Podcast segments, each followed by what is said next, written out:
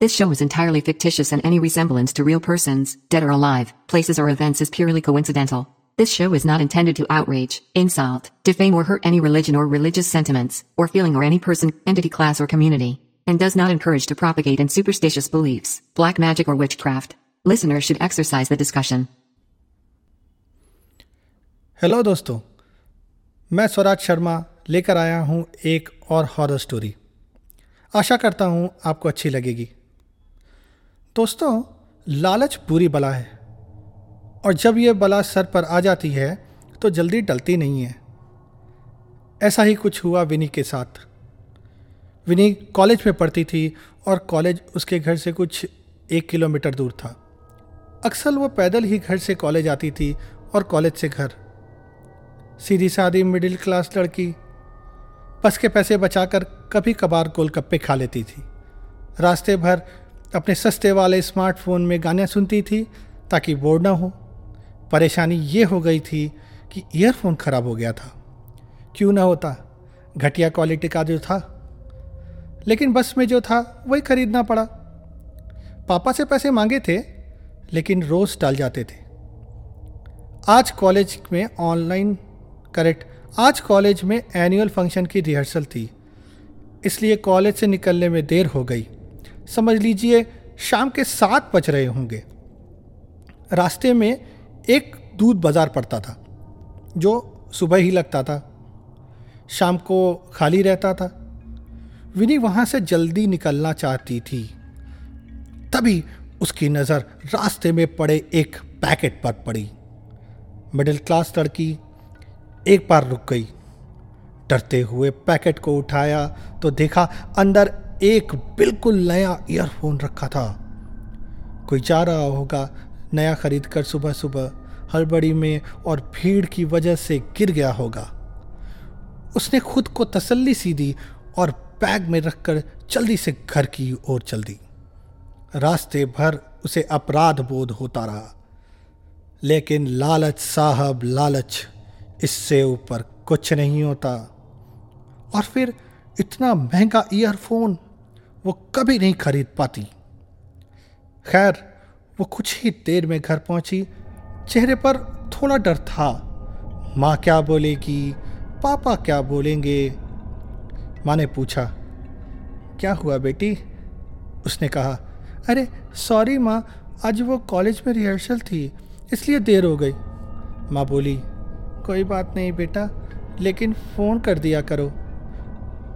ठीक है माँ। अरे हाँ आज कॉलेज वालों ने सभी डांस में पार्टिसिपेट करने वालों को एक ईयरफोन दिया है। ये देखो, माँ चौंक गई।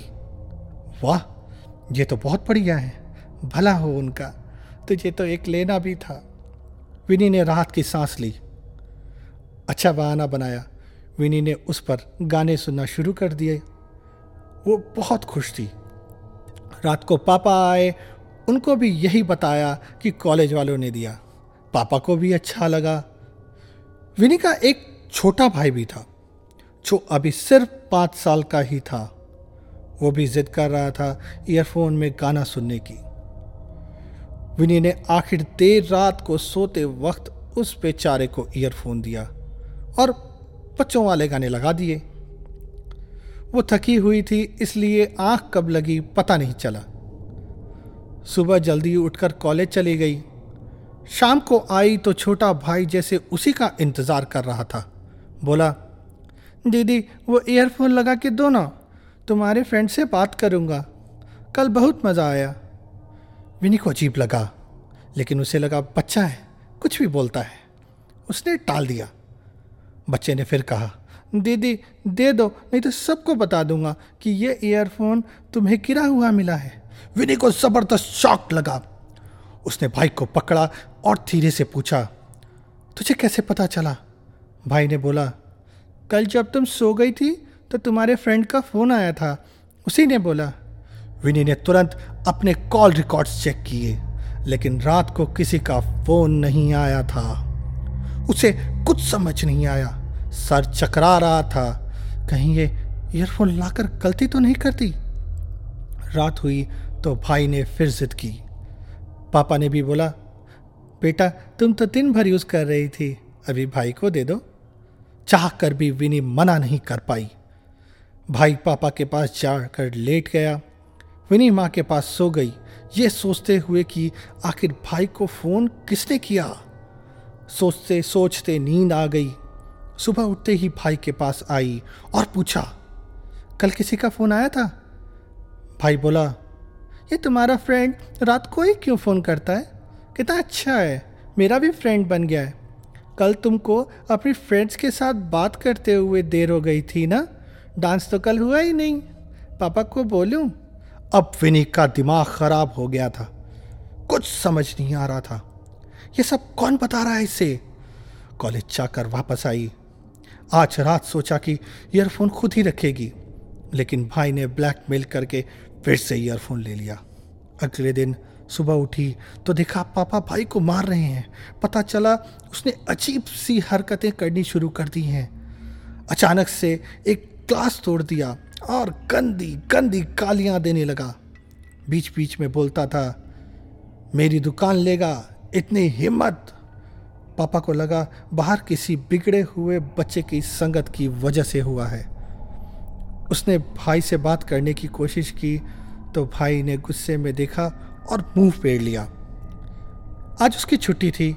देखा, थोड़ी देर में भाई बिल्कुल नॉर्मल हो गया। खेलने लगा, दीदी दीदी करने लगा, लेकिन दोपहर को फिर से ईयरफोन मांगने लगा। विनी ने इस शर्त पर ईयरफोन दिया कि रात को ईयरफोन नहीं लेगा। उसने देखा, जैसे ही भाई ने ईयरफोन लगाया सीरियस हो गया और शांत भी। थोड़ी देर बाद खुद ही उसने ईयरफोन वापस कर दिया और जाकर सो गया। रात को विनी ने ईयरफोन लगाया और इंतज़ार करने लगी कि कोई फ़ोन आएगा। लेकिन कुछ नहीं हुआ। ये ये बिल्कुल अजीब था। अगले दिन जब कॉलेज जा रही थी तो उसी जगह पहुँची जहाँ पर ईयरफोन गिरा हुआ मिला था। आसपास के लोगों से पता चला वहाँ एक इलेक्ट्रॉनिक्स का शोरूम था। जिसे एक बूढ़ा व्यक्ति चलाता था। उसके बेटे ने उसकी दुकान हड़प ली थी और उसे घर से बाहर निकाल दिया था। इसी दुकान के नीचे दम तोड़ा था उसने। अब तो विनी के डर के मारे हालत खराब हो गई। उसने ईयरफोन वहीं कूड़े के ढेर में फेंक दिया और कॉलेज चली गई। शाम को वापस आई और माँ को दुखी सा मुँह बनाकर बोला, माँ, मेरा ईयरफोन खो गया। पता नहीं कहाँ गया होगा। माँ बोली, हट पगली, ध्यान कहाँ रहता है तेरा? तू अपना ईयरफोन घर पर ही भूल गई थी। तेरा भाई कब से गाने सुन रहा है? अच्छा है, शांत बैठा है। विनी भाग कर भाई के पास गई और भाई ने उसकी तरफ़ देखा और एक अजीब तरह से मुस्कुराने लगा, जैसे चिढ़ा रहा हो। विनी डर के उससे दूर चली गई। रात को विनी ने ईयरफोन भाई को देना चाहा, क्योंकि वो जानती थी कि वो कुछ नहीं कर सकती। तो भाई ने एक अजीब सी आवाज़ में कहा, जैसे कोई बूढ़ा आदमी बोल रहा हो, ये तुम रख लो, तुम्हारे लिए है। वैसे भी मुझे इसकी क्या ज़रूरत है, जब मैं खुद ही यहाँ रहने वाला हूँ? दोस्तों, ये थी आज की कहानी।